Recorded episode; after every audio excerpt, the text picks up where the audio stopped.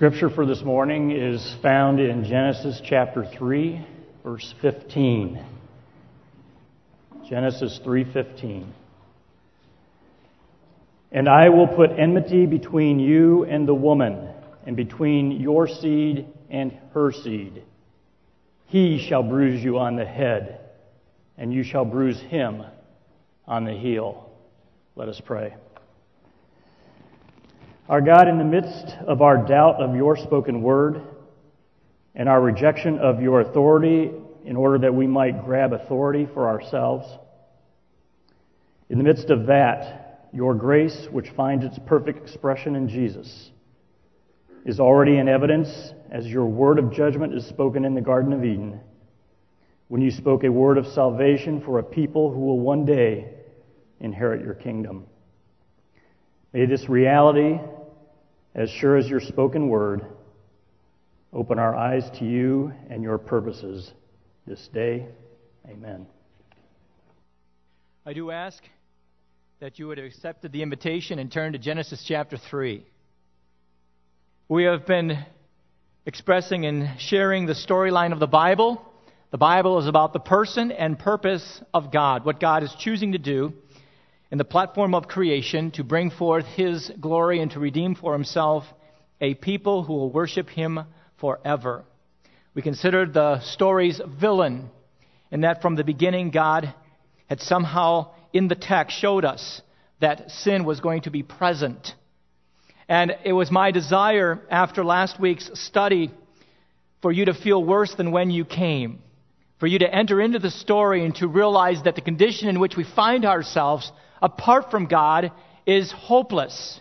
And we as a people are helpless to change our condition. Something must happen. We are continuing to build, I trust, in our anticipation of those and of the one who is to come in the story of God. And that's my desire that we as a people would enter into the story, that we would realize that our condition apart from God is completely and utterly helpless and hopeless. Perhaps you have watched the news and you have seen on television the recent events concerning the Nativity and the posting of certain signs by the Freedom from Religion Foundation. But recently, the news spoke of atheists placing a sign criticizing Christianity alongside a nativity scene in the legislative building in Olympia, Washington. The sign was posted by the Freedom from Religion Foundation. One spokesperson noted the atheist message was never intended to attack anyone. It reads as follows At this season of the winter solstice, may reason prevail. There are no gods. Why would we take offense at that? No devils, no angels, no heaven or hell. There is only our natural world. Religion is but myth and superstition that hardens hearts and enslaves minds. It is the same ideology that as President, the Humanist Manifesto number two, written in 1973. I have shared this with you, but it's good to be reminded that there are two types of people in our world. There are those in Adam, and there are those in Christ. There are those who are unbelievers, there are those who are believers. They write, as in 1933, humanists still believe that traditional theism, that which you and I embrace, especially faith in the prayer hearing God, assumed to live and care for persons, to hear and understand their prayers, and to be able to do something about them, is an unproved and outmoded faith. Salvationism, that which you and I embrace by faith, salvationism based on mere affirmation, still appears as harmful diverting people with false hopes of heaven hereafter. Reasonable minds look to other means for survival. We reject all religious ideology or moral codes that denigrate the individual, suppress freedom, dull intellect, dehumanize personality. We can discover no divine purpose or providence for the human species. While there is much that we do not know, humans are responsible for what we are or will become. No deity will save us. We must save ourselves. Promises of immortal salvation or fear of eternal damnation are both illusions and harmful. Both of these statements are expressions and echoes from the garden. This is exactly what Adam and Eve were thinking when they expressed their will against that of God's. They are both utterances from Adam. And whether you and I are avowed atheists, which I don't believe we are, or practicing theists, which hopefully and I trust we are, everyone recognizes the presence of evil. And there are only two options to the problem. Either we can fix the problem, or God must intervene. The story of God tells us that He will write into His story a hero. And this morning we will consider the text of Scripture concerning the story's hero foretold. He has not yet arrived. And that's what I want us to enter into as his people. This idea of anticipation, of expectancy, and to see what God was doing throughout the Hebrew scripture, the Old Testament. Sin does indeed have a limited shelf life. The fall into sin was not something unforeseen, and God's response to sin was not simply a reaction. Both the villain and the hero are a part of the storyline of God. In our last study, we left off by simply noting how from the very beginning, God planned a deliverer and deliverance. From the very beginning, God planned a deliverer and deliverance. Two passages were cited. First, in Genesis chapter 3, verse 15, the text that Mark read for us, I will put enmity between you and the woman, and between your seed and her seed. He shall bruise you on the head, and you shall bruise him on the heel. First statement in Scripture, introducing to the situation a deliverer.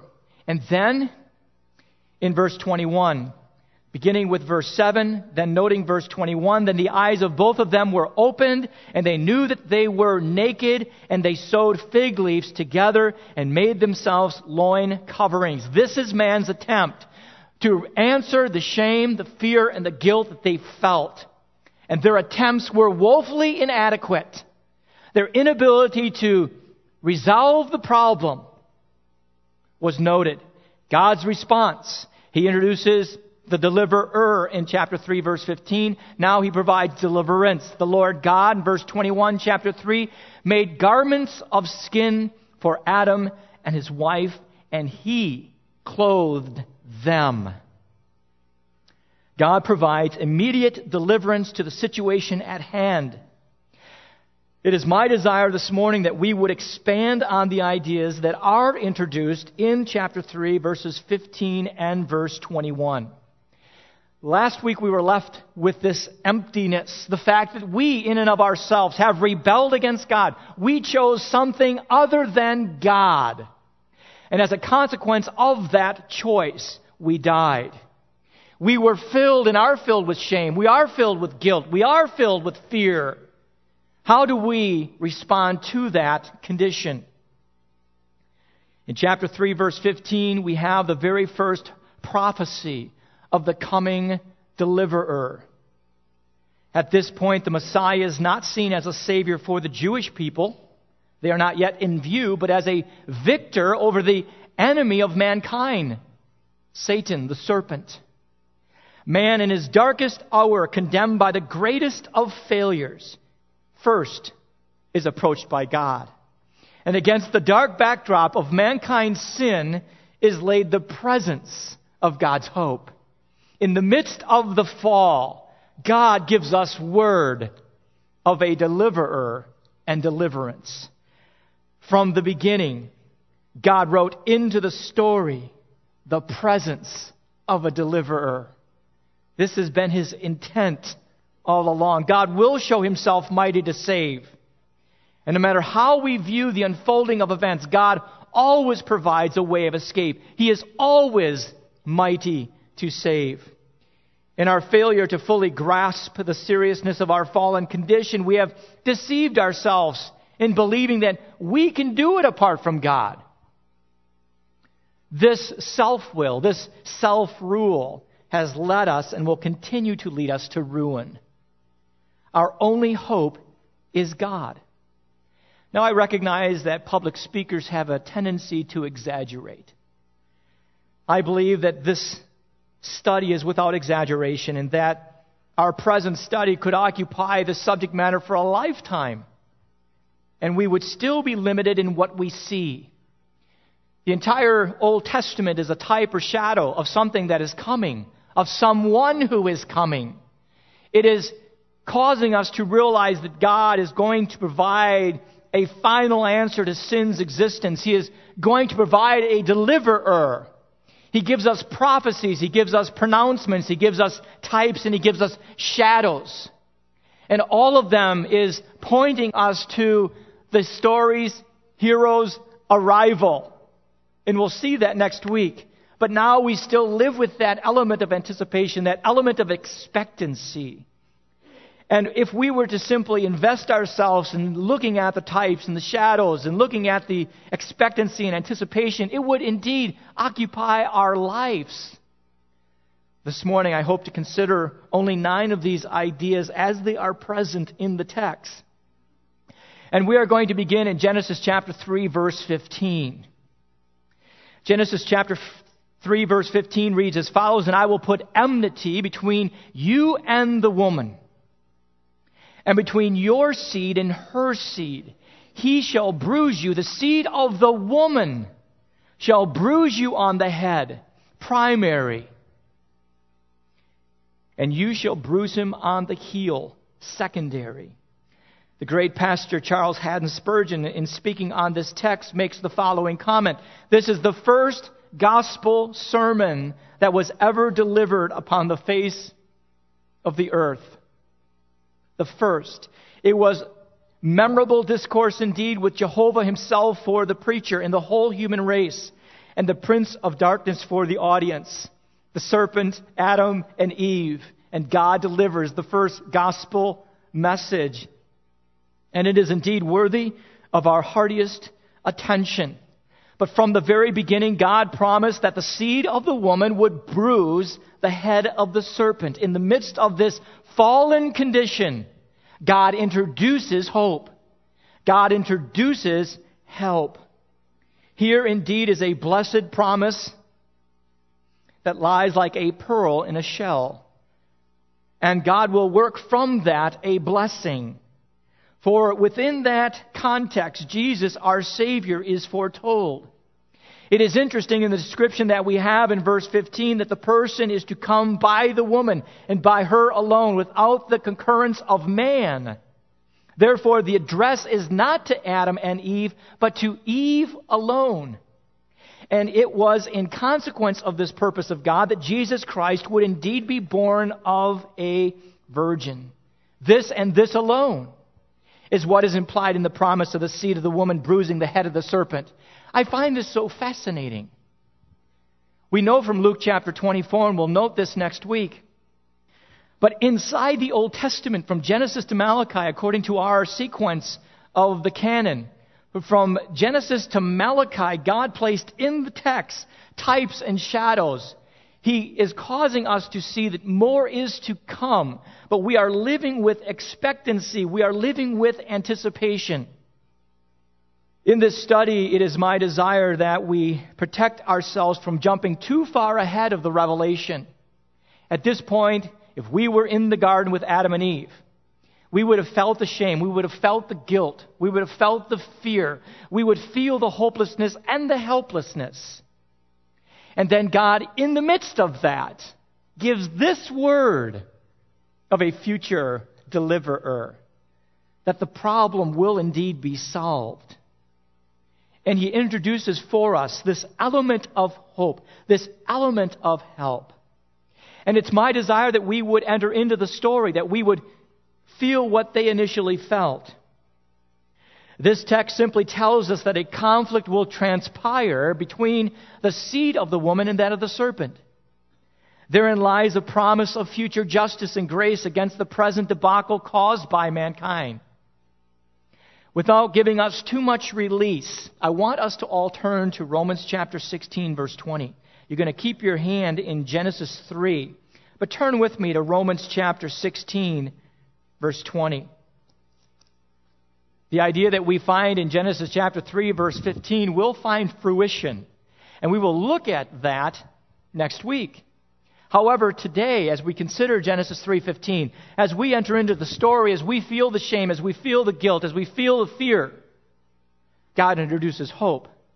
And notice what the Apostle Paul says in Romans chapter 16, verse 20. And Paul picks up the thought contained in Genesis chapter 3, verse 15, when he makes this statement as he concludes the great letter of Romans.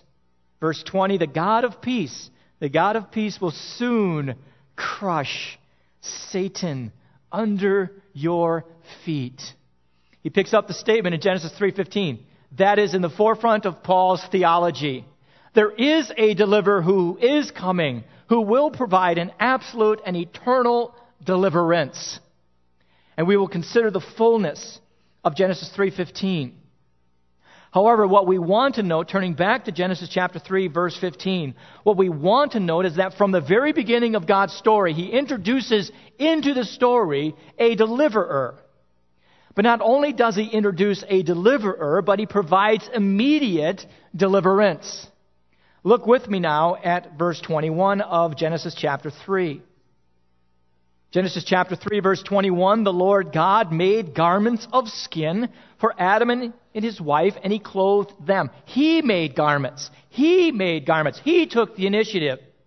He provided for them clothing, and he clothed them. Why did he clothe them? Because what they did was woefully inadequate. There was nothing that they could do to cover their shame, their fear, and their guilt. God had to act, and God acted. So he introduces immediately this element of hope of a future deliverer. But then he provides immediate deliverance. Think about what happened in this moment. Adam took leaves from an inanimate, unfeeling tree. God deprived an animal of life that the shame of his creature might be relieved. This was the last thing Adam would have thought of doing. Adam would not have thought, well, let me kill an animal and take from that animal skins. That is not what Adam would have thought. Adam did what would have come naturally pull a few leaves off the trees and cover his nakedness in an attempt to cover his shame, his fear, and his guilt. God did what Adam would not have expected. Remember how in vain our first parents attempted to cover their shame, their guilt, and their fear? Isaiah 64 6 tells us that all of our righteous works are as filthy rags. The attempt that Adam and Eve made to cover their nakedness was an affront to God. It was nothing but a filthy rag. There is nothing we can do to undo what was done. There was nothing we could do to undo what was done. Our depravity is so great that nothing short of God can undo what was done. God had to introduce hope. God had to introduce help. As we look at chapter 3, verse 21 of the book of Genesis, there are five ideas that I simply want to note. In this one verse, we see an established limitation. What man did was inadequate, and only God could undo what was done. Our depravity is so great, and our inability so vast, that we can never undo what has been done. Not only is there an established limitation, but there was an innocent victim. The animal that was sacrificed did nothing to deserve death. The animal that was sacrificed did nothing to deserve death. And again, remember, what is God writing into the story? The hero. And in all of this, the hero is being foretold. They don't have a name yet. They don't have a person yet. But this is what is being communicated in this one act. That what I do, independent of God, is woefully inadequate and incapable of undoing what was done. And an innocent victim will have to die. Thirdly, it will be a blood sacrifice. When God took the animal, it was sacrificed. And the animal gave his life for Adam and Eve. When the animal was offered in sacrifice, its blood was shed. From the beginning, from the beginning, God's pattern was established. Without the shedding of blood, there can be no forgiveness of sin. Fourthly, a substitution. The animal sacrifice took the place of the guilty party. That animal died in behalf of others. All of this is in chapter 3, verse 21. And what this is, is but a shadow. It's but a type. It's a street sign. And that street sign, when read properly, is going to point us to our destination. And then finally, what is interesting is that Adam and Eve, living with shame, living with fear, living with guilt, unable and incapable of undoing what was done, God steps in and offers up an innocent victim, a blood sacrifice. He offers up an animal in place of them. And the offering he offered proved acceptable. The offering offered appeased it placated, it satisfied the wrath of God against Adam and Eve. It stopped it. But the animal proved an acceptable offering. God accepted the blood sacrifice of the innocent offering in order that the sin of Adam and Eve could be forgiven. This is what we see in verse 15. This is what we see in verse 21. God, from the very front, from the very beginning of the story, writes into the story hope and help. He writes into the story a deliverer and a deliverance. Now, as we expand the story, and again, I believe that we could study this for the rest of our days. The signs, the shadows, the types in the Old Testament, and how they all point to the person and work of Jesus Christ. But as we expand the study beyond chapters 1 through 11 of Genesis, we come to chapter 12, verses 1 through 3, and please turn there with me. For this third idea, this third type, this third shadow, another statement by God. God, in Genesis chapter 12, verses 1 through 3, makes the statement to Abraham, and remember that God has been providing in language and in illustration a deliverer and deliverance. And that deliverer is starting to be narrowed down. He goes from the mass of humanity in what we call primeval history, Genesis 1 through 11, to patriarchal history with the calling of Abraham from the Ur of Chaldee. God begins to zero in, as it were. And he begins to help us understand who this deliverer is going to be. In Genesis chapter 12, verses 1 through 3, now the Lord said to Abram, Go forth from your country and from your relatives and from your father's house to the land which I will show you, and I will make you a great nation. I will bless you and make your name great, and so you shall be a blessing, and I will bless those who bless you, and the one who curses you I will curse. And in you all the families of the earth will be blessed. The deliverer and deliverance is going to come through a specific bloodline and it is going to be Abrahamic in nature. And we know, based on our knowledge of the Old Testament, Abraham, Isaac, Jacob. Jacob is going to have multiple offspring, and one of those offspring will be named Judah, and through Judah, this deliverer will come. But I want us to note Galatians chapter 3, verses 8 and 9, to simply see how the New Testament picks up this idea that is given to us in Genesis chapter 12. In Galatians chapter 3, verses 8 and 9, the Bible says, The scripture foreseeing that God would justify, that God would provide deliverance for the Gentiles by faith, preached the gospel beforehand to Abraham, saying, All the nations will be blessed in you. Through Abraham will come the seed of the woman that will bruise the head of the serpent. God continues to give us these shadows, these types. Verse 9 So then, those who are of faith are blessed with Abraham, the believer. But God promises to Abraham a seed through which the worlds would be blessed. God continues to cultivate within his people the air of expectancy, the air of anticipation. I have immediate deliverance, but something more is coming. The fourth idea found in Genesis chapter 22. A very familiar story where God tells Abraham to offer up his son Isaac. and Abraham responds in faith. And sometimes we fail in our understanding of these passages, but I do believe that what we have in Genesis 22, verse 8, is a shadow. God is continuing to cultivate within his people the idea that a deliverer and deliverance is coming, and that deliverer and deliverance will come from God. It will not come from within us. We can never undo what was done. Our shame, our fear, our guilt will never be covered by our ability. It'll be done by God. And we know that Abraham responds in faith to God's direction. And he takes his son Isaac.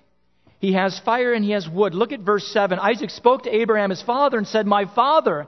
And he said, Here I am, my son. And he said, Behold, the fire and the wood. But where is the lamb for the burnt offering? Verse 8 And Abraham said, God, God will provide for himself the lamb for the burnt offering, my son. So the two of them walked on together. Look at verse 13. And Abraham raised his eyes and looked, and behold, remember that Abraham by faith was responding in the slaying of his son Isaac. And the angel of God stays his hand and says, Do not do what you are about to do. Then Abraham raised his eyes and looked, and behold, behind him a ram caught in the thicket by his horns. And Abraham went and took the ram and offered him up for a, a burnt offering in the place of his son. And Abraham called the name of that place, The Lord will provide. As it is said to this day, in the mount of the Lord, it will be provided. In Genesis 22 8, when Abraham says to his son Isaac, My son, God will provide for himself an offering. He will provide for himself a lamb. Abraham spoke by faith, but God was giving us another sign. He is showing us that God will provide a lamb. Look at Genesis chapter 49, verse 10.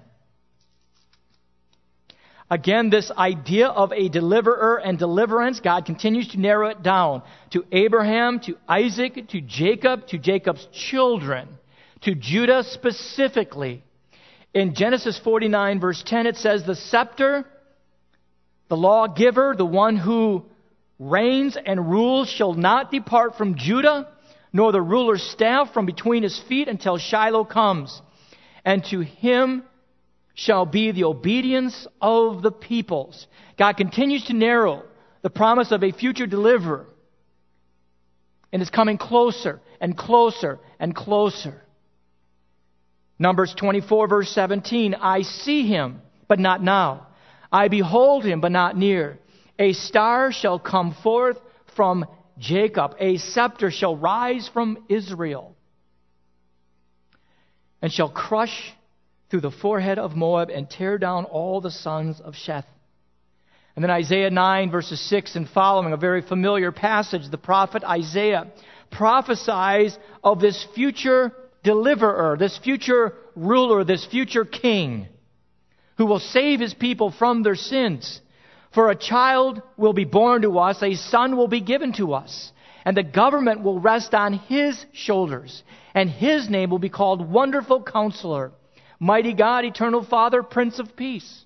There will be no end to the increase of his government or of his peace on the throne of David and over his kingdom to establish it and to uphold it with justice and righteousness from then on and forevermore. The zeal of the Lord of hosts will accomplish this.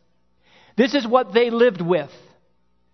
They knew the satisfaction of having sins forgiven, but they knew that something more was to come. And God kept giving to the nation these street signs, these prophecies, these types, these shadows, calling them to be expecting something more. Something more is coming.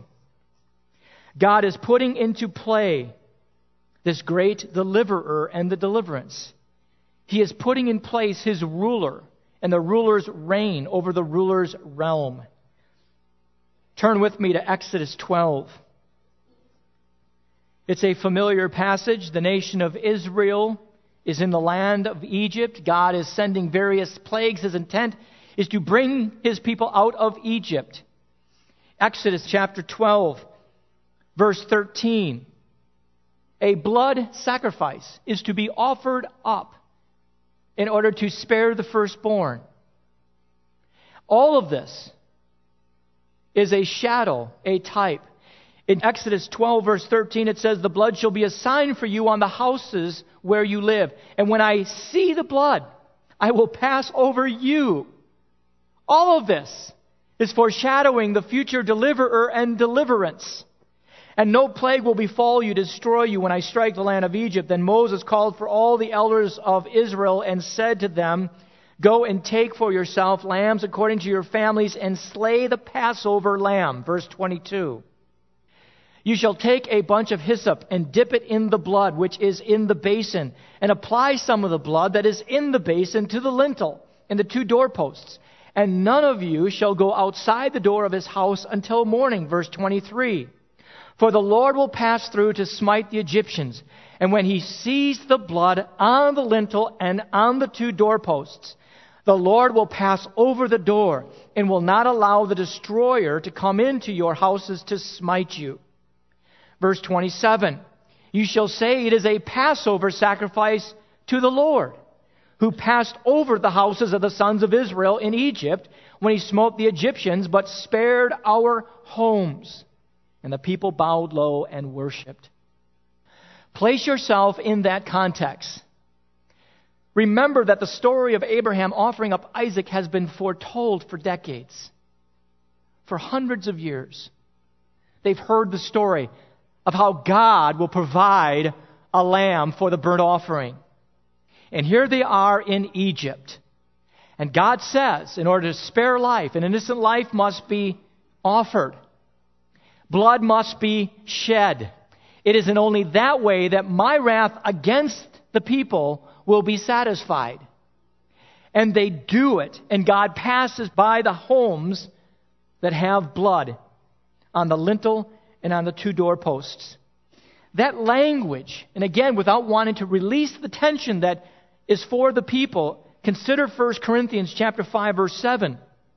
When Paul says, clean out the old leaven so that you may be a new lump, just as you are in fact unleavened. For Christ our Passover. All of this is rich theology, but this is what the people were living with in Exodus. And this is the story they told of how God spared the nation and delivered them from Egyptian bondage. But how did he do it? Through blood. For Christ our Passover also has been sacrificed. Remember, there is still a lack of clarity as to who and when but they know there is more to come. None of this is random. They know that God will provide a deliverer and deliverance. And God is acting, but there is still more to come. All of these are street signs that lead us to the city of God. Consider the book of Leviticus, and we won't turn to the book of Leviticus, but consider the book of Leviticus. God gave a temporal means to secure temporal atonement for the sins of his people.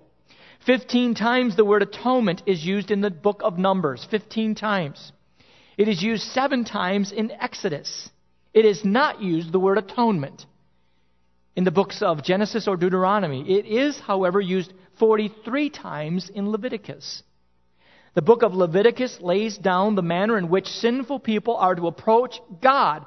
The Hebrew word atonement is kippur. We know it as Yom Kippur the Day of Atonement. And it means expiation, it means removal. In the book of Leviticus, the first 16 chapters place emphasis on the five sacrifices the burnt offering, the grain offering, the peace offering, the sin offering, the trespass offering. Chapter 16 in the book of Leviticus concludes with Yom Kippur, the Day of Atonement. All of that is a type. All of that is a shadow. All of that is preparing the people for the future deliverer and the ultimate and final deliverance. But this is what they lived with. They understood from Genesis chapter 3, verse 21, that their efforts were limited, that they could never undo what was done. That unless God acted, their shame, their guilt, their fear could never be removed. But an innocent animal was offered up in their place. Blood was shed, and wrath was placated, it was diverted. And all of this was done as a type and a shadow. In the book of Leviticus, we know that this was done daily, day in and day out. And they understood that more was still to come. We move all the way to the book of Isaiah, chapter 53. Please turn there with me. Isaiah 53, 700 years pass between the Exodus and Isaiah. 700 years. It doesn't process in our brain the time span that that covers, the events. But in all of this, the people continue to offer sacrifice. They continue to offer blood for the forgiveness of sins. Isaiah 53. I will read only verses 10 and 11. Isaiah 53, verses 10 and 11. And again, 700 years have passed between Exodus 12 and Isaiah 53. And they read these words. And the prophet speaks. But the Lord was pleased to crush him, putting him to grief. If he would render himself as a guilt offering. Again, all of this we are prepared for. All of this is common and part of our existence. And here is what the prophet says He will see his offspring, he will prolong his days, and the good pleasure of the Lord will prosper in his hand as a result of the anguish of his soul. This deliverer, he will see it and he will be satisfied. By his knowledge, the righteous one, my servant, will justify the many, as he will bear their iniquities. John Wesley correctly notes and makes this comment concerning this passage God was the principal cause. It pleased God to bruise his son's heel so that the head of the serpent would be crushed. God was the principal cause of all his sufferings, though men's sins were the deserving cause. When I read Isaiah 53, in its entirety, and particularly verses 10 and 11, I ask myself, could any of us have penned these words? It pleased us to crush our offspring. Sometimes I think, we think, we can outthink God. That God is so plain that he is completely understandable. It is the mystery of the story that leaves me in sackcloth and ashes. We have a villain this is God's response to the villain, the introduction of the hero. And the hero is foretold throughout the text, from Genesis to Malachi. Turn with me now, finally, to Malachi, the last book before Matthew. Listen to what Malachi says. Malachi is the last of the writing prophets. He wrote in about 400 BC. There will now be what is called the 400 years of silence. For 400 years, there is no written revelation from God. In Malachi chapter 3, verse 1, Behold, I am going to send my messenger, and he will clear the way before me. And the Lord whom you seek will suddenly come to his temple. And the messenger of the covenant in whom you delight, behold, he is coming, says the Lord of hosts. Look at Malachi chapter 4, verses 5 and 6. This is how the book of Malachi ends. This is, this is the last word from God for 400 years. Behold, I am going to send you Elijah the prophet before the coming of the great and terrible day of the Lord. He will restore the hearts of the fathers to their children and the hearts of the children to their fathers, so that I will not come and smite the land with a curse. From Genesis to Malachi, God has been speaking of a deliverer and deliverance. They are experiencing it in shadow, in type. They are living with an element of anticipation, of expectancy. And the last word they hear from God is that there will, before the one comes, a forerunner will appear and prepare the way. Now turn with me to Mark chapter 1. We have studied this text already, but again remember, if you were a believer in the Old Testament prior to the coming of the one, you would be living with expectancy. You would be living with anticipation. You would be understanding that more was to come, that something fuller would be manifested, that the fullness of Genesis 3:15 would be played out. And you are living in light of that hope. And then in Mark chapter 1 verses 1 through 4, we have these words written the beginning of the gospel of Jesus Christ, the Son of God, as it is written in Isaiah and Malachi, the prophet Behold, I send my messenger ahead of you, who will prepare your way, the voice of one crying in the wilderness, Make ready the way of the Lord, make his paths straight. Verse 4 John the Baptist appeared in the wilderness, preaching a baptism of repentance for the forgiveness of sins.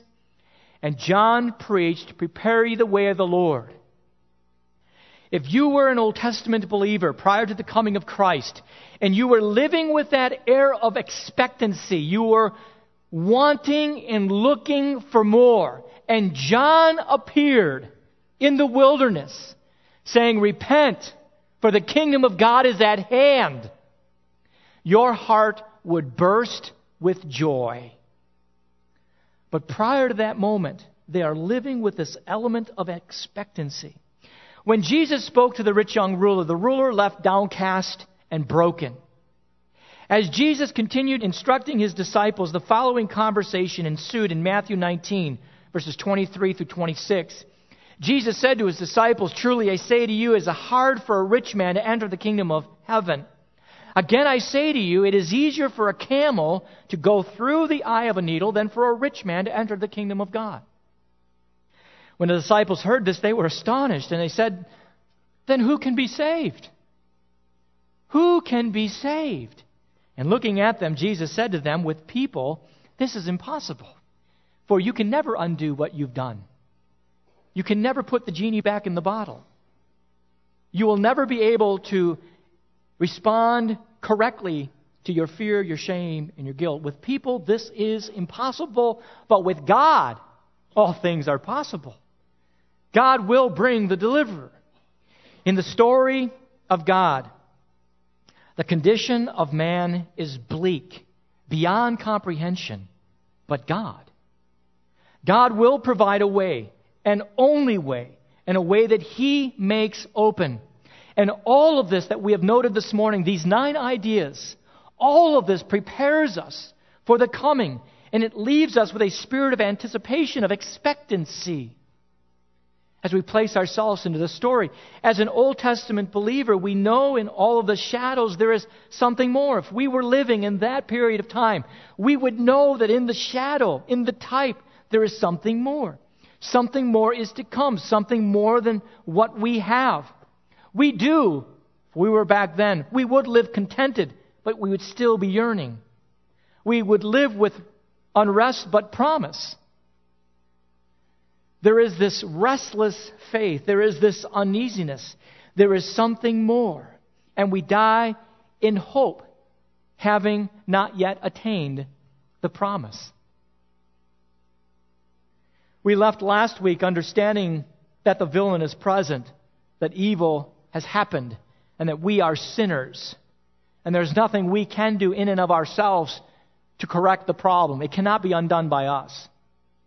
Today we have seen that God has introduced into the story the hero, the deliverer and deliverance. But up to this point, it's all in shadow, it's all in type, it's in prophecy. And we have unrest but hope. We have promise. And that's where we are left at this point in the story. If you do not know Jesus Christ as your Savior, then it is our desire as a fellowship to tell you about Him. He is the answer to your question, He is the solution to your problem. Sin exists, but grace reigns because the cross still stands. It is my desire and us as a fellowship that we would enter into the Advent season. Advent coming. The deliverer is coming. God has prepared us our entire lives for this one moment when He appears. And it is my prayer that we would enter into the Advent season and that the Holy Spirit would place within us a yearning, a yearning to see Him come again. Let us pray. Our Father, we thank you for the opportunity that is ours to be called from various places in our daily life to this one place to gather and to hear the word, to fellowship with our fellow believers, to speak words of peace and encouragement, to extend touches that have the power to heal. Father, as we look at the story of Scripture, we know that the hero is coming. We know that the deliverer and deliverance is coming in its final form. And Father, may we live with that expectancy. May we live with that element of anticipation. Father, I pray for those who, during this Advent season, still do not know Jesus. They are still blinded. They are still in Adam. They are still trying to defend themselves with Adam's argument. God, there has to be a breaking, there has to be a crushing. It is not so much that we pray for this, but we know it is absolutely necessary for them to come to faith. And so I pray, God, that you would cause them to see how naked they are, how shameful they are, how fearful they are, and that all of their attempts are as filthy rags, and that they would see Jesus. May this be a time for them when they see Jesus in his coming for the very first time. And Father, may they believe in faith and take what you have provided already. We ask this in Jesus' name. Amen.